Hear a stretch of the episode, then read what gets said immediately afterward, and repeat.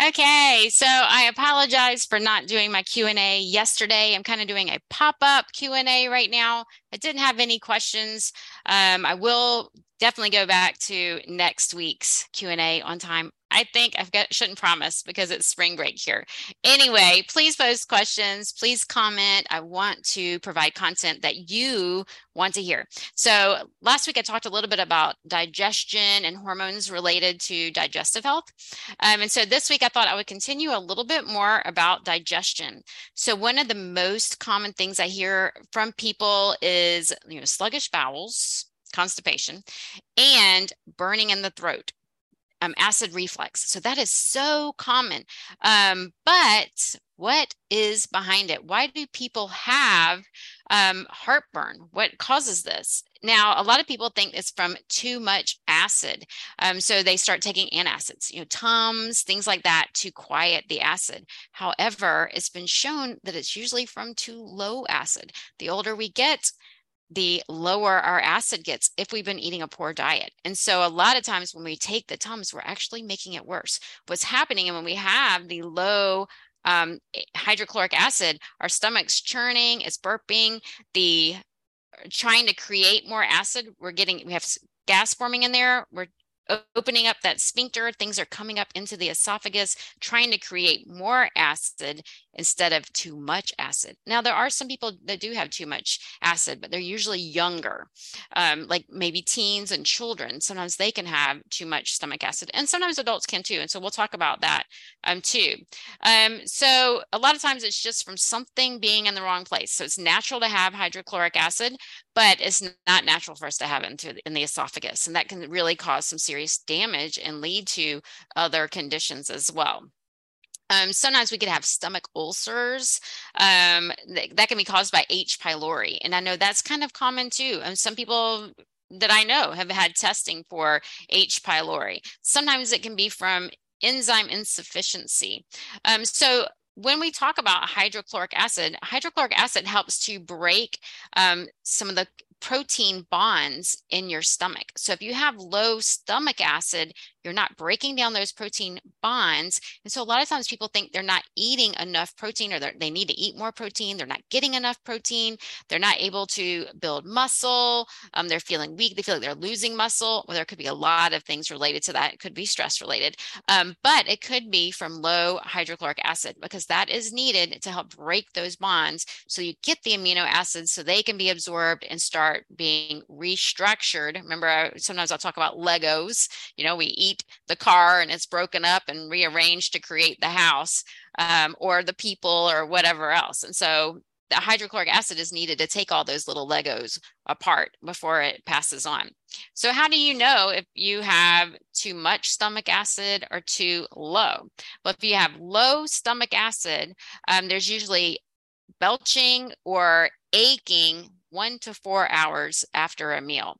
Um, it could be gas immediately after a meal or feeling really stuffed right after you eat. I know I felt like that before. Um, maybe a metallic taste or a really bad breath. Um, could be the bowels aren't moving. Um, sometimes it could just be maybe we've been eating too many raw vegetables and they can aggravate things too.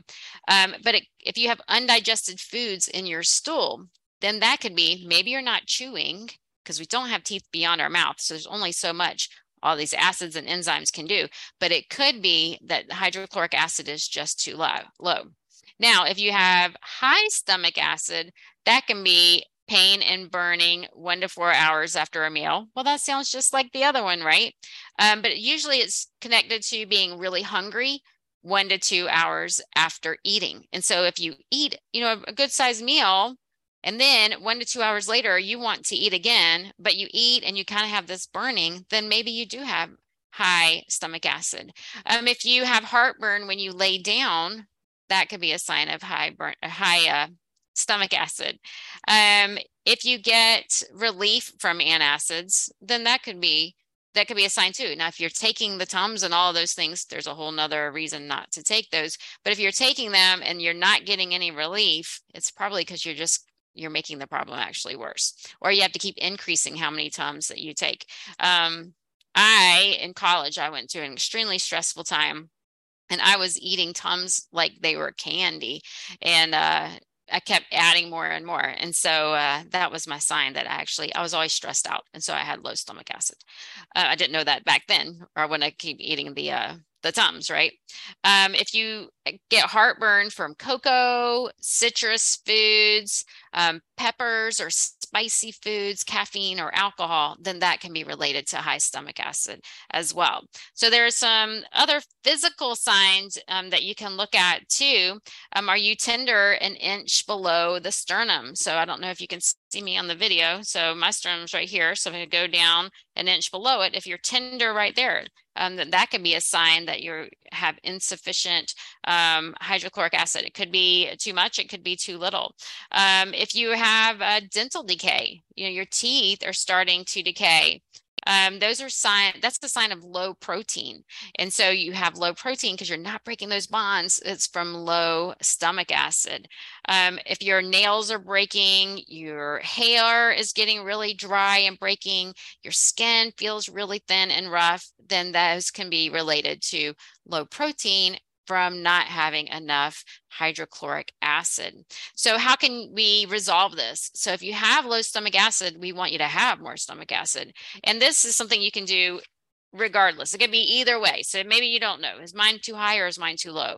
Um, taking some bitters before a meal. You can buy bitters. There's a company called Herb Pharm. I don't know if I should recommend anything on social media, but um, you get tinctures and it's just bitters. Um, you can even get bitters, I think, at a liquor store, um, but I would read the ingredients. Um, but you can squirt that in your mouth 10 to 15 minutes before a meal.